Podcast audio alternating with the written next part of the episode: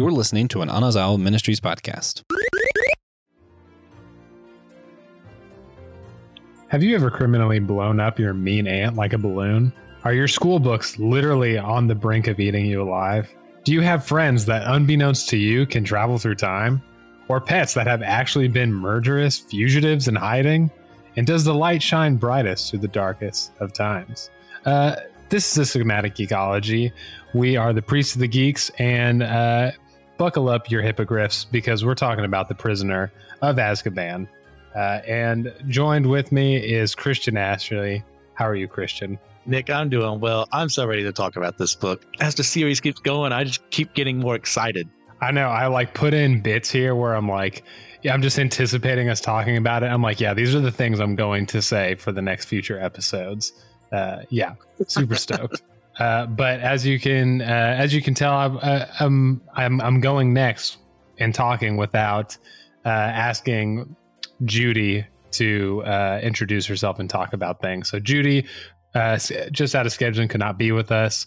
We're going to miss her for this talk, but we will get her for the next one. But we're going to trap her like Rita Skeeter next time, and she will be our little bug in a bottle. Um, I was Oh, gonna, yeah. I, I was, I was gonna say Horcrux, but she, Judy's too good. She's too good. She can't be a Horcrux. Uh, We can't do that to her, defame her character like that. yeah, it's true. It's true. Uh, I mean, may, So- maybe Joshua. Yeah, yeah, maybe Joshua. Joshua definitely uh, a a prime candidate for Horcrux for Huck- Horcrux transformation. I mean, the truth is, it's probably TJ, and he's just putting on that wonderful TJ facade that, you know, even when it happens, I'm not going to be upset because you Mm. played me well. You know, you know, TJ giving off some major Tom Riddle vibes, giving off some major Tom Riddle vibes. And we can say this because he doesn't listen to the stuff we do. So we can slander him as much as we want.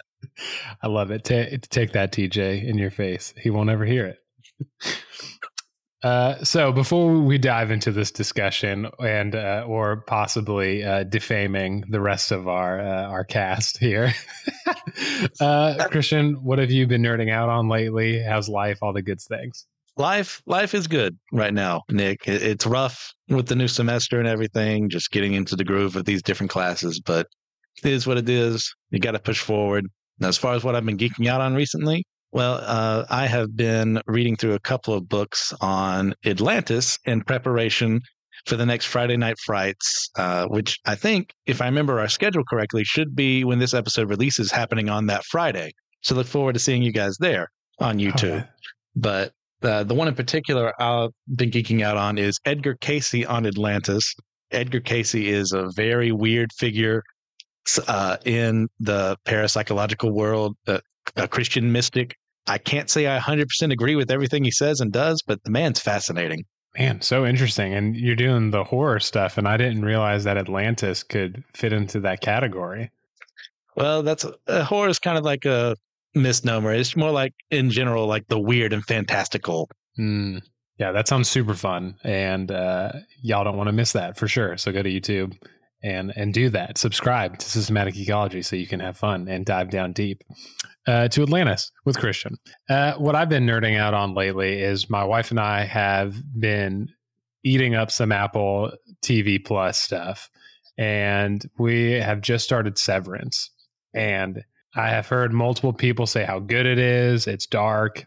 It's very Kafka esque, and uh, I'm on. We just finished episode three, and man, it is just bleak, but in the most fascinating uh, way. Uh, it's kind of a critique about work life balance um, in a weird kind of sci fi sort of way. Of course, um, Adam Scott's in it, who, for those of you don't know, is in uh, Step Brothers and is in um, Parks and Rec and he is just spectacular. He's the lead. So anyway, been enjoying it. If you like Kafka esque, uh, cynical, you know, postmodern, technological, dystopian stuff, highly recommend. Highly recommend. Coming up on fall break for my first year of teaching high school, and it has been uh, challenging in a good way.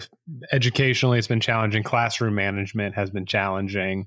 Um, but I have really, really enjoyed it. And so I've got lots of things planned for October. You know, I've got, uh, we're going to a Hobbit hole for, for fall break. Going to Alabama to hang with family. I'm going to theology beer camp in Springfield, uh, and I'm just pumped. October's going to be full, and it's spooky season. It's just it's I'm, I'm like I'm going to come out of my shell. Like October is when Nick's final form, you know, All right. gets there. So yeah, yeah, yeah. And I was actually this is good because I was it's spooky season. I was listening to a podcast about Harry Potter as horror, and Mm. Prisoner of Azkaban. I mean, pro- all three, all the books have elements of horror, but the Prisoner of Azkaban brings in the Dementors, uh, which brings in a whole different level, different layer uh, to add to that. But we uh, we'll we'll dive in. We we brought up the Prisoner of Azkaban uh, in the last episode. Um, that's kind of the hinge for the trajectory of the series. Uh, but let's let's go back before we you know get into all that good stuff. Let's go back to uh, talk about our first encounter with the book and how it affected us.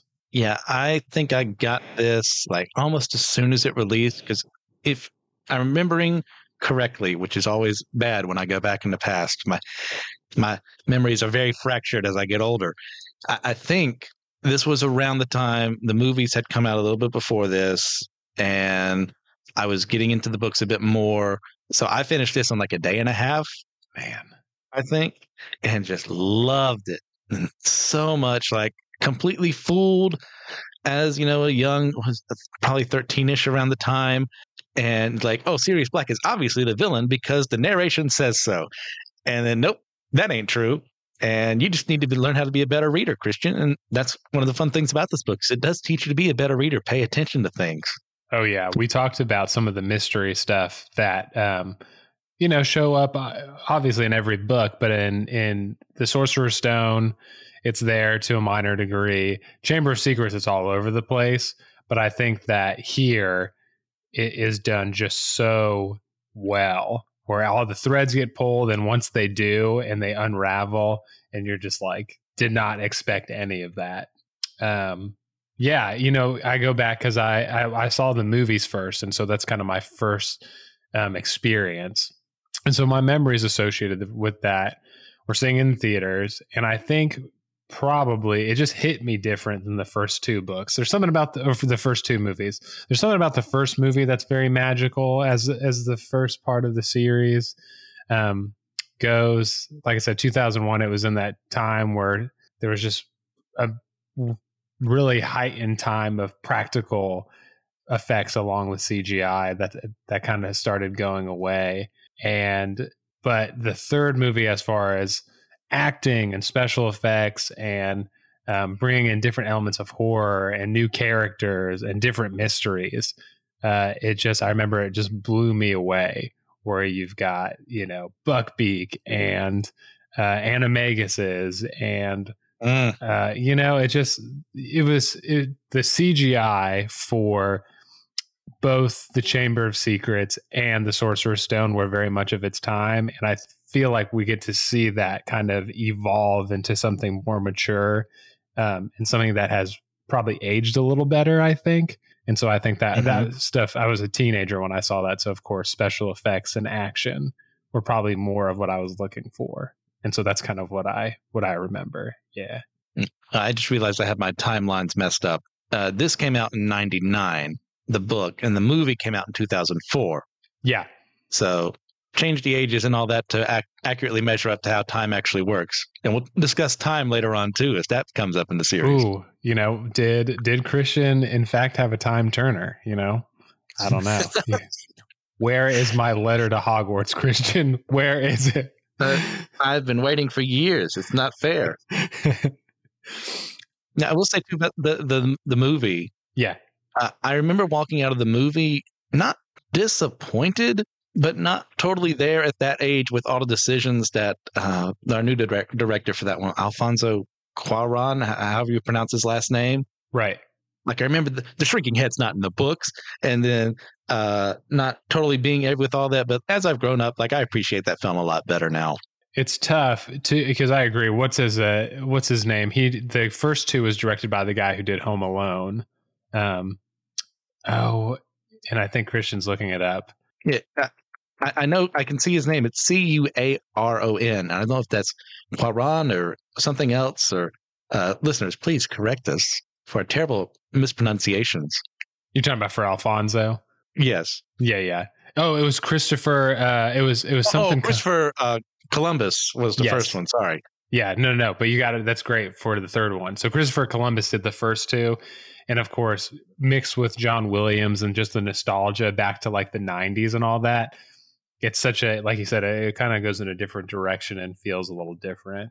Um, Uh, no, no, Chris Columbus, Chris Columbus, yeah, presumably named after Christopher, but he just uses Chris.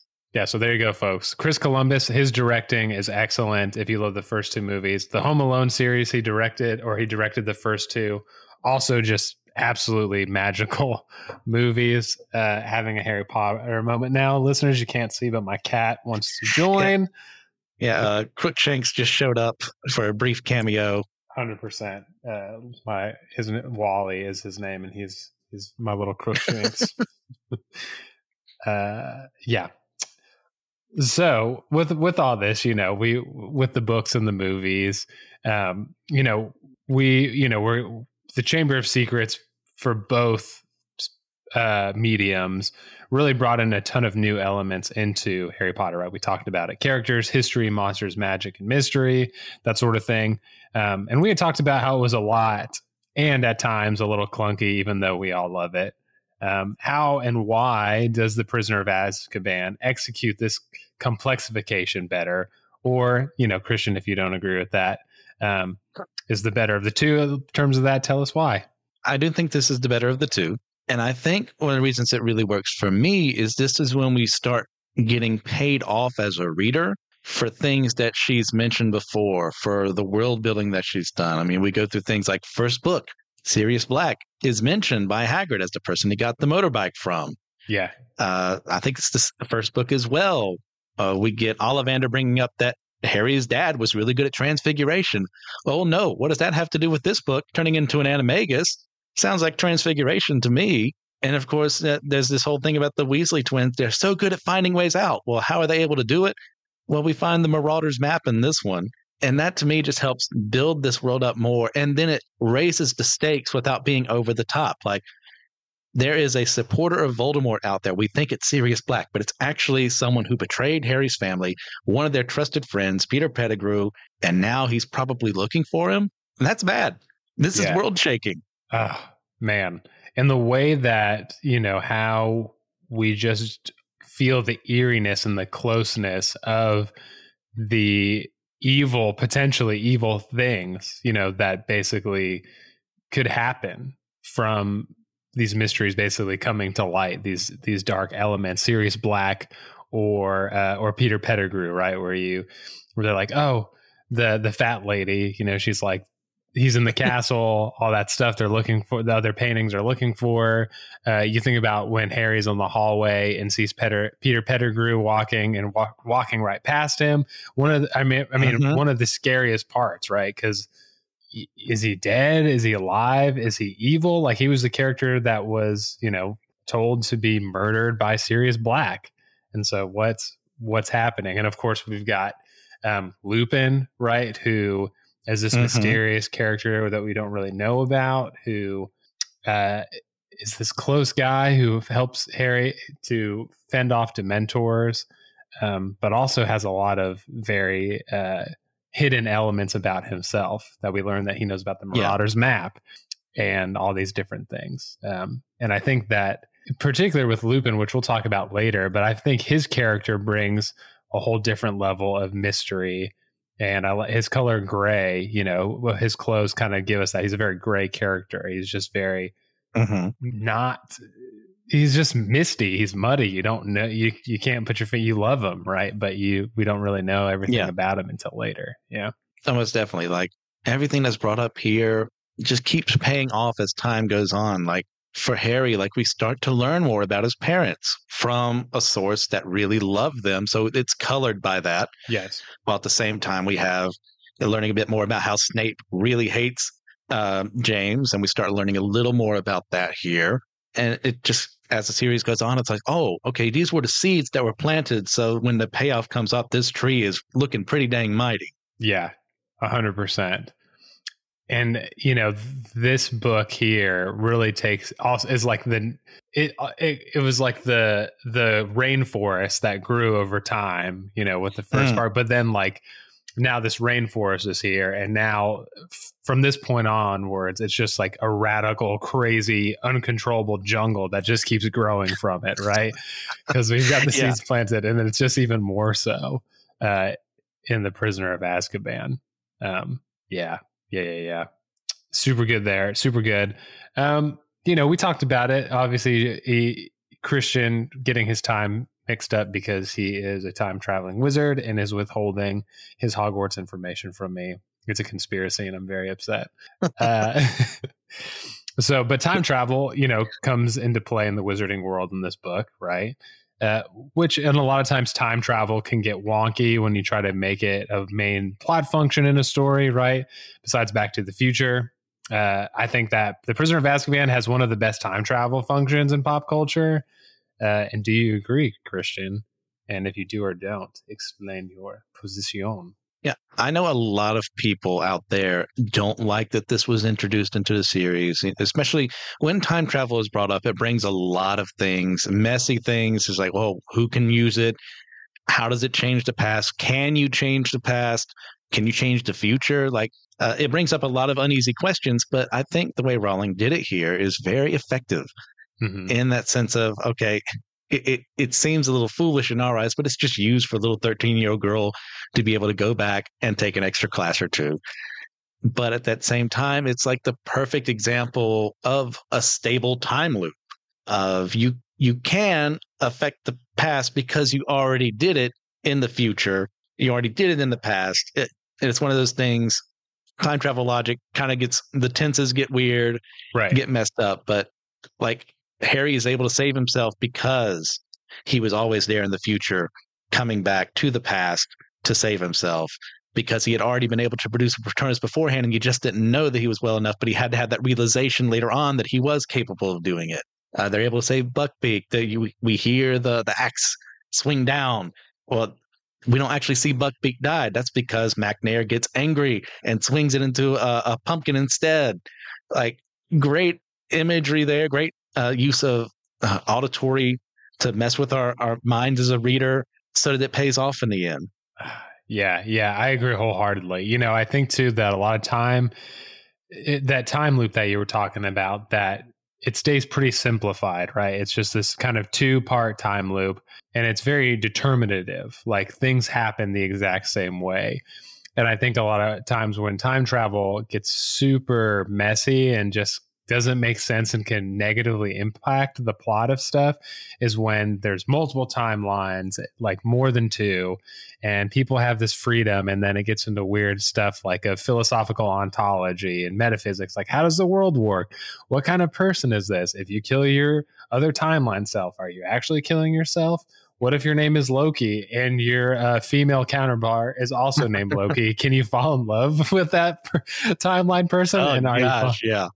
you know, it just gets insane. And, you know, I even think of like Ant Man and Endgame.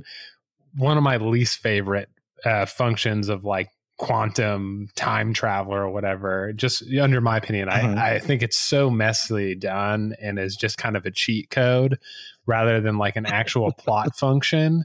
Um, and I think that now, of course, it's it's it's time travel, so it's a method to it's a means to a certain end in storytelling, right? The story is the the the point, but I think that the time loop in in uh, Prisoner of Azkaban is closed up. It's determinative, and it it, it helps move the story along uh, rather than try to be like, look how cool time travel is. Let me come up with this crazy kind of sci-fi theory. Like, no, it's magic. Uh, we don't have to explain it.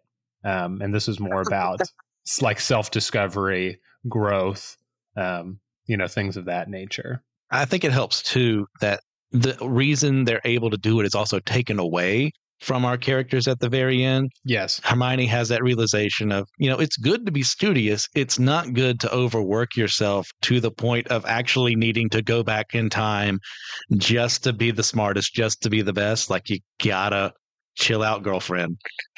Yeah. Yeah. And, And they you can't use it after this because it's gone.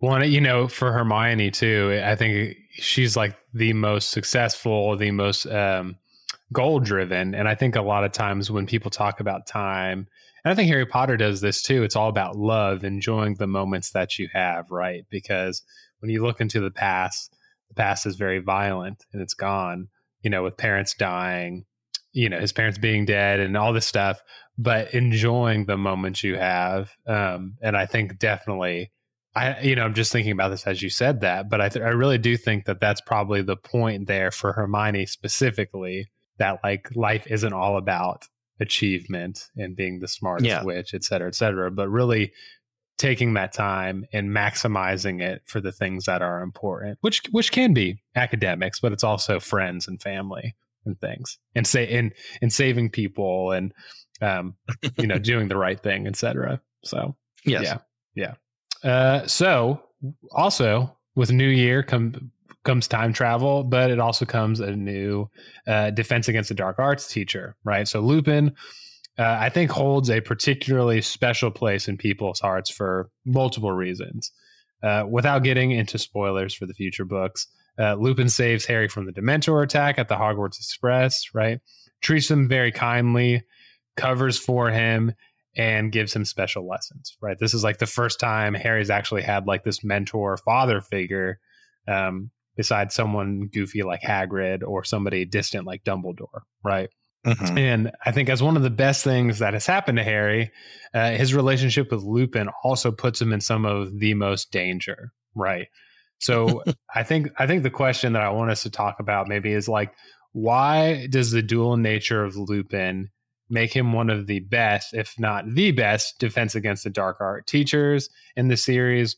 While also being one of the most poignant monsters and one of the biggest catalysts uh, for danger for Harry. I think Lupin has done extremely well, and he's one of my favorite side characters yeah. in these novels because of that duality, that sense of this man is one of the kindest, gentlest, smartest people you could ever know who is out there looking out for your benefit, wants you to be well, but he hides something inside of him that if it's let out, untold damage could be done.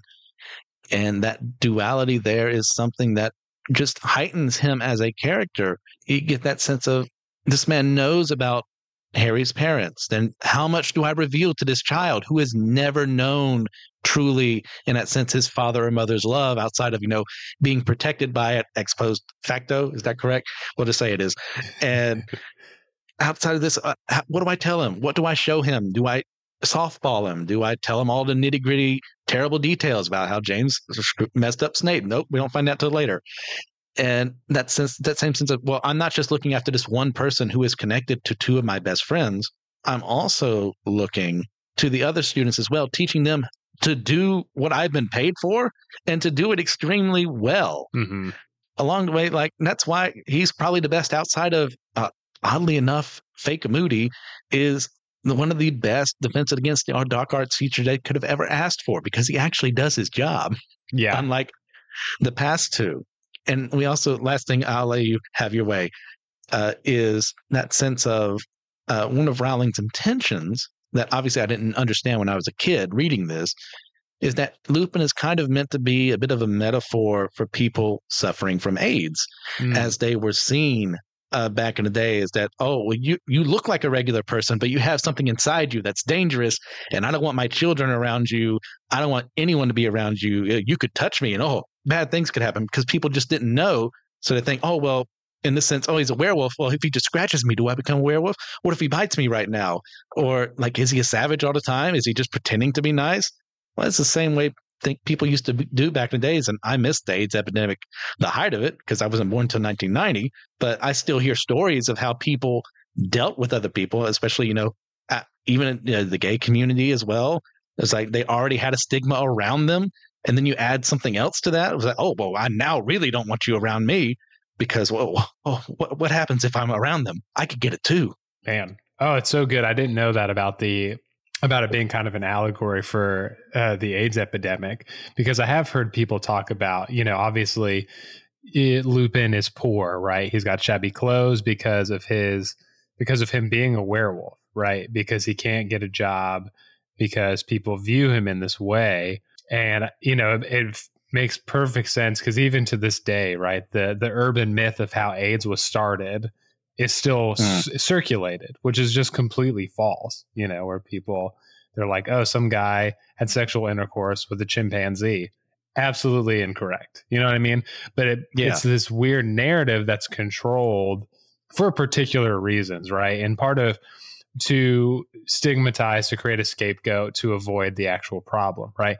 And I, and you know, I think Lupin later too is we get to this idea more later in the books about uh, oh well no that's not true. It happened in in Harry in the Chamber of Secrets talking about like quote unquote pure blood right? And if Mhm. you've got someone who is a werewolf they can't possibly be that right? Giants are looked down upon right? Because you know ha- Hagrid's half giant. Um you know Yeah. he's a werewolf. So all these things come into play. Um man that's so good. I, I the allegory there is just it just fits really well. Um you know and i and i like and i talked about his, the color of him just being gray and all his clothes not just being a Mhm.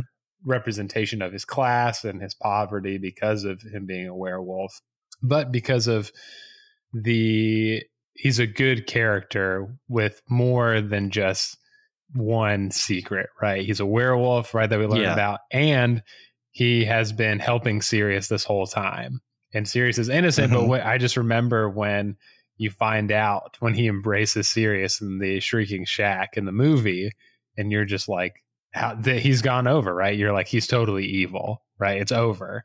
Uh and then of course they explain and what really happened and who Peter Pettigrew is and they, and all that good stuff. But um I think it is also just Lupin is a good representation of just what a generally accurate real life person is and what like Mhm. a real life mentor carries with it. There's we idealize people, right? And and stories are good for idealized mythical characters, right? I'm a, I'm a Gandalf is my favorite character. You know what I mean? um, but i- Lupin is this flawed, broken character um, that uh, ends up being both the best thing for Harry in this year and also like probably one of the worst things potentially. You know, um, as Yeah. far as just as far as um, putting Harry at, at the biggest risk for his life in multiple in multiple instances. Um, yeah, Yeah, that that scene where you realize, oh, he's figured it out for himself based on the evidence of oh, Harry saw Peter Pettigrew on the map. That can't happen. Only people who are living show up on the map. You have that scene, him embracing Sirius and going at, at that point, you know, oh, now they're working together. But what does that mean? Uh, Has it been the whole time they've been betraying us? Or no, Lupin literally just figured it out, put the pieces together, came to his best friend be- and embraced him because from his perspective all this time, he's been the sole survivor of that friend group. Like, yeah, sure, Sirius was alive, but he's in Azkaban. right. And why would he ever go out to go see him? He's already a werewolf. Why would people want him to be known? Oh, that werewolf go, went to go see that mass murderer who worked for Voldemort. Like, we can't have that. And as far as he's aware, like he's alone. He he doesn't have the Potter family anymore to look after him. He doesn't have Lily and James who love him unconditionally. Sirius is gone. Someone he trusted more than anything. Peter Pettigrew. He didn't know about the whole Fidelius charm, eh, or Fidelis or whatever it was, and him betraying them. So he thinks he lost another friend there, but only find his friend is alive and a murderer. Like this man is wrestling with so much, and I Yeah. love his portrayal here. Yeah, I guess I guess you're right because I, I guess he put those together because Sirius was just he got in because he knew about the passages from the Mar- Marauders map, right? Yes, That's right. and uh, we do find in the book that Crookshanks is also helping him out because this whole time, uh, uh, I think Crookshanks is a boy, has like Yeah. figured out that Peter Pettigrew is an animagus has been trying to kill him this whole time, and they're able to converse in their weird animal language. We find this whole time that so they've been teaming up to try and kill him and to allow Sirius access to kill Peter. It- It's one of those weird things. It's like, uh, can an animagus talk to an animal? Well, apparently so, and, and it just works. Because you go, sure, I'll accept it. Hundred percent Marauders map and uh, you know Animagus animal language. I for, I had forgotten about that particular part of the story. Um, and another reason why you gotta love freaking Crookshanks, dude. The best snarky bad attitude cat ever. Oh yes, uh, yeah, so we, we we just went from we love Lupin to you know Crookshanks is is the best, uh, but it's that's that's how wide ranging and vast the Harry Potter the Wizarding world really is. Um, there's room for love for. Uh, you know, a lot. I've heard a lot of people talk about Lupin being their uh, Harry Potter boyfriend. You know, which I, which totally totally understand. Uh, and we have room for people who want to be uh, Crookshanks' uh, cat mom. So there you go, or cat dad. Uh, so yeah, we talked about Lupin, all these mysteries and and, and things that he um, was figuring out, and secrets he was uh, keeping from Harry and others. Um, but of course, not surprising because Rowling is a mystery writer, and the Harry Potter books are mystery slash detective stories. So subverting expectations um, is just a part of the DNA of the of the series. Um, but the the Prisoner of Azkaban really takes it to a different level. Um, meme this phrase because I'm going to be saying it every episode about each book. I'm going to be like, it takes it to the next level. Just gets. The, I'm going to sound like a freaking motivational speaker, dude. The next level. All right. Yeah, maybe like more like maybe like an late '80s, early '90s, like WWE wrestler. The next level, brother. Like that's that's where we're going. Uh, Excellent. Thank you. Thank you. Uh, but so takes to the next level to Peter Pettigrew being Scabbers, to Sirius Black being Harry Potter's godfather, to Harry saving himself with his own Patronus. Um, I think that these mysteries and subversions are part of what make this book so good and even stand on its own in relation to the future books. What say you, Christian? Yeah, uh, I agree once again.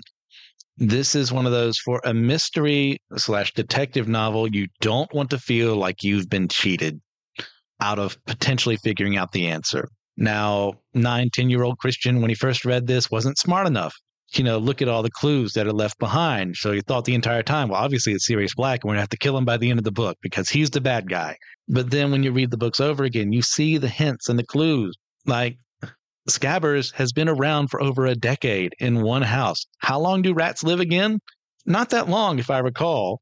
So that's kind of weird. No one questioned it because he's just a dumb rat, or so they thought. We get into the the grim. We see it through the entire book. So, oh no, that's a portent of death. No, it's actually Sirius Animagus form watching over Harry this entire time, trying to make sure he's safe mm. because he knows Peter Pettigrew is around one of Harry's best friends. So he can't stand to let that happen and we get to the end there. We get uh, even just the the mystery of the relationship between Snape and Lupin. Like, why do they hate each other? What's going on there? Why does Lupin really take joy at you know seeing Snape in the Neville's grandmother's outfit when the Boggart turns into him for Neville? Like, well, it's because they kind of hated each other this yeah. whole time, and you know, Lupin tried to make up, but you know, Snape is Snape. Like, we get these answers to mysteries that if you were paying attention you're rewarded. Mm, yeah.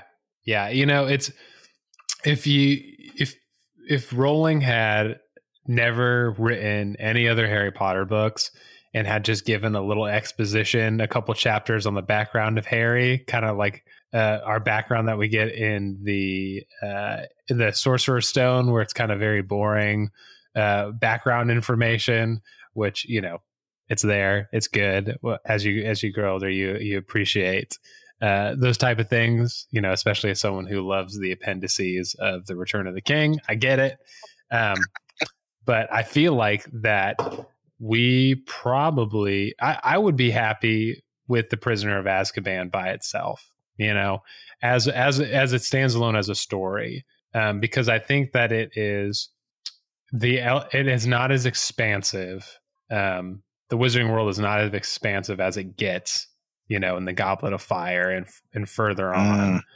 and um, but it also has all these elements that make it a great story and a great mystery story um, and a great detective story.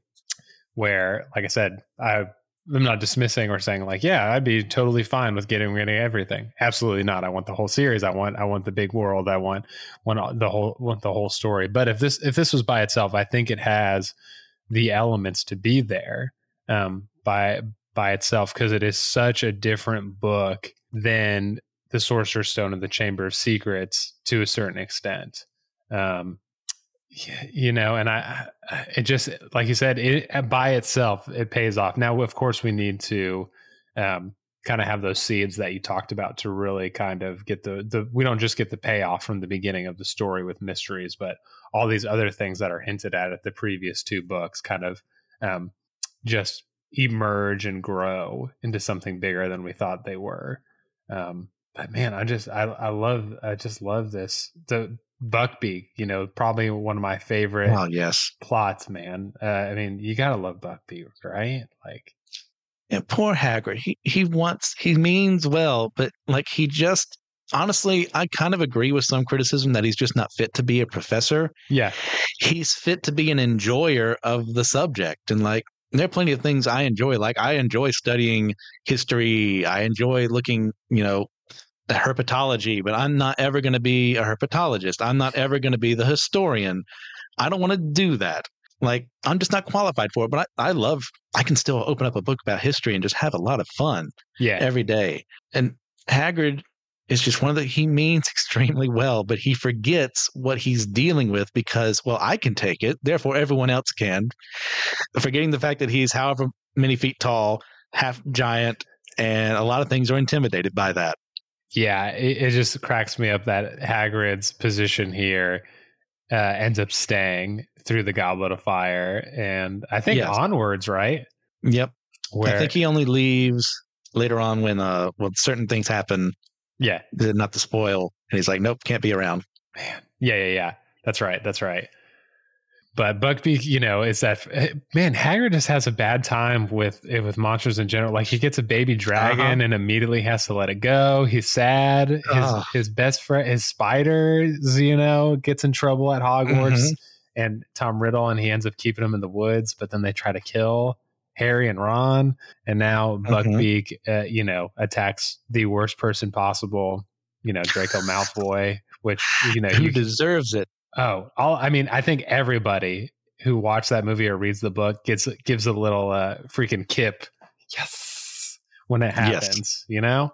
But of uh, course, the slash and Hermione punching him too, oh, like it's so satisfying, so satisfying.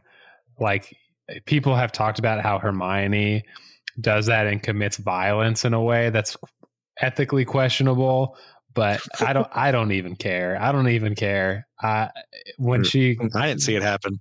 Exactly. Uh, I'll let know, slide.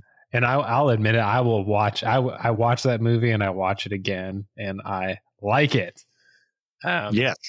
I'm a fallen man. You know, Martin Luther. If you sin, you got to sin boldly. You know what I mean? So. I don't know if that's quite what he meant, but I'm taking it and running with it. well, even with Draco too, he gets some come up, and it's like we learned Harry this whole time. We haven't really talked about the Dementors. Oh yeah, yeah, and the fact that they're emotion eaters that mm-hmm. are essentially uh, an allegory for depression, right? And he is dealing with a lot worse than everyone else because of the immense trauma he's experienced that he just hasn't been able to handle well because therapists don't exist in the magical world, mm-hmm. and that's unfortunate. But that that moment in that one Quidditch match where he I think it's Crabbe and Goyle like dress up as the mentors to scare Harry and he produces his first Patronus without realizing it to take them down. It's just such a satisfying moment It's McGonagall like is about to beat them for what they've done and they win the game. It's like it's perfect. Ah, uh, yeah. So many, so many losses for our bad guys, um, as usual, and so many wins um, it, well, you know, this may be the last book where we really get uh, some serious wins uh, without some major losses. Uh, you know, mm. you know, there's the cost isn't quite as as high as we'll we'll see for the victories in the next oncoming books. But I think too, just uh, the Dementors, because like you said, we I feel like we have to. I should I should have included this uh, as a, discuss, a further discussion note or, or point but the sim the symbolism in the prisoner of azkaban for characters for new creatures for for things that are happening just start to bloom in a way that the harry potter series i think is heading is, is will be known for right? Where you recognize people return to those books over and over again and you learn something new. And the Dementors become the symbol of something even more than what J.K. Rowling intended them to be. You know, you these things yeah. that suck your soul and suck your emotion. There's so many different types of ways people relate to that personally with depression and and beyond. Um, I've heard people talk about like spiritual trauma related to de, you know dementors and how that's mm-hmm. embodied. Mm. Um, and you know, I'm trying. It, it, just is. Uh, you know, the dementors is a, is a big one, but we really do see that symbolism and those almost universal resonances that are available through just good storytelling um, and, and good writing. And like you said, it those good books do that by themselves where elements like the dementors like one monster in the story evolves into this thing that people can engage with on so many different levels um yeah oh yeah and like the fact that they can only be beaten by having your mind in the right spot to where you can focus on what matters, on what truly brings you joy is something like, sure, it's on the nose, but it works. Like, because it's not always going to be a cure all, but it's good when you're in those depressive episodes to remember what do I still have working for me? And like, even like the idea that chocolate just cheers you up, however magically that works. Uh, yeah, it does sometimes. It's sometimes just nice to have one good thing going for me. Like someone hands me a chocolate bar and I've had the most miserable day in my life. It cheers me up.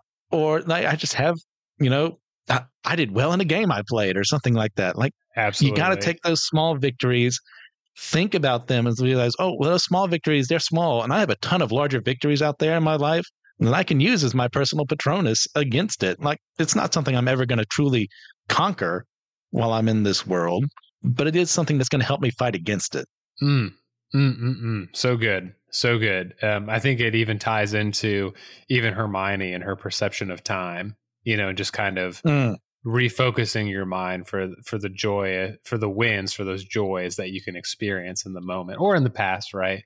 Um, I think you articulated that super, super well. Um, I love that so much but you know i think that as as we will probably continue on through the series uh, there there's a lot there's a lot of death and uh, depressive stuff so i uh-huh. think ending on joy and the patronus is is a good way to uh, bring us down from our from our discussion here um, unless you unless you have something else you want to bring up christian before we before we sign off here yeah just real quickly yeah, yeah. just shout out my boys fred and george oh absolutely once again proving themselves the true bros of the series, recognizing Harry can't get to Hogsmeade because he doesn't have a parent to sign his permission slip for him. What do they do?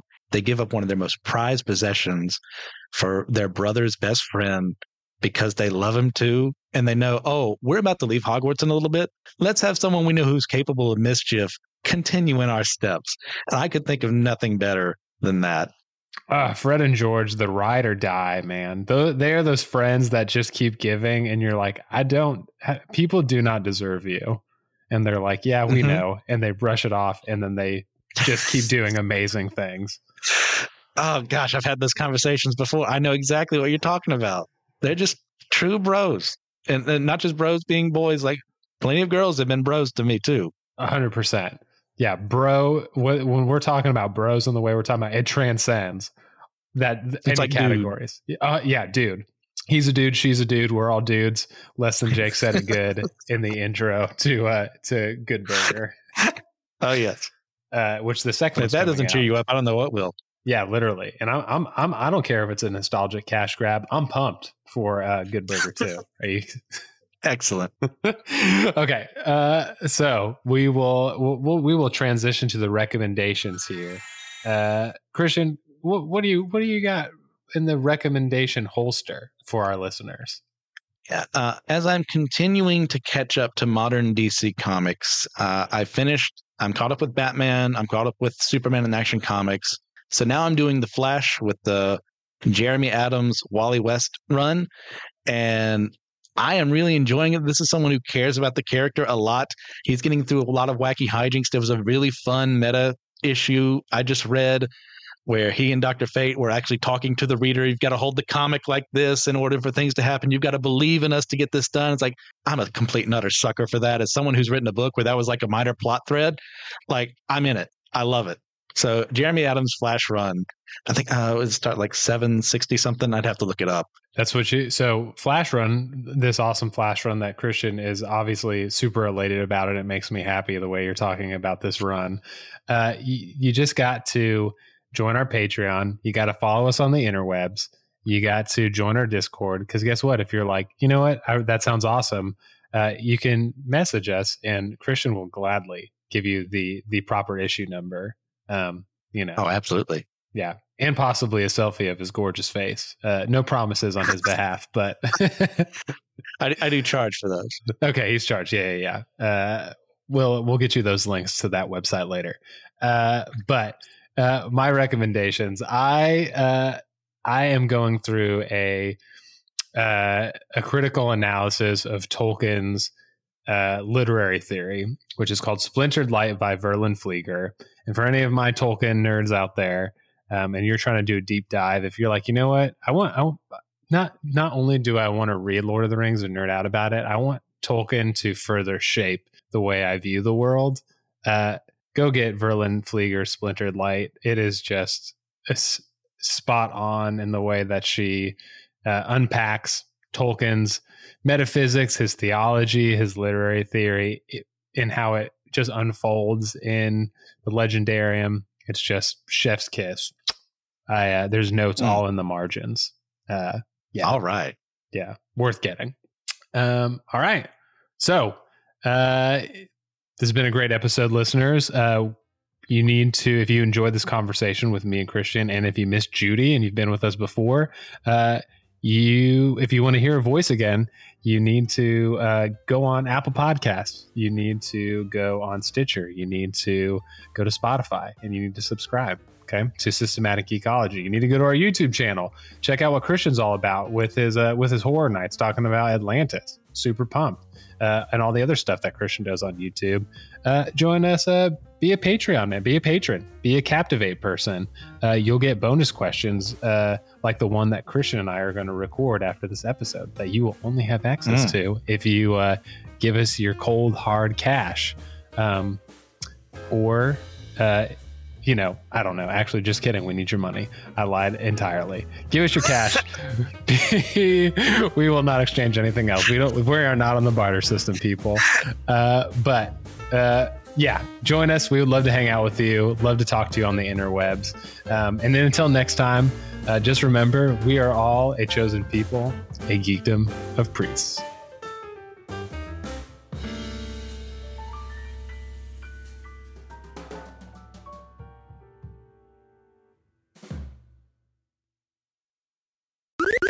This was an Anazao Ministries podcast. If you enjoyed this show and would like to learn more about our network, be sure to check out the Anazao Ministries podcast network.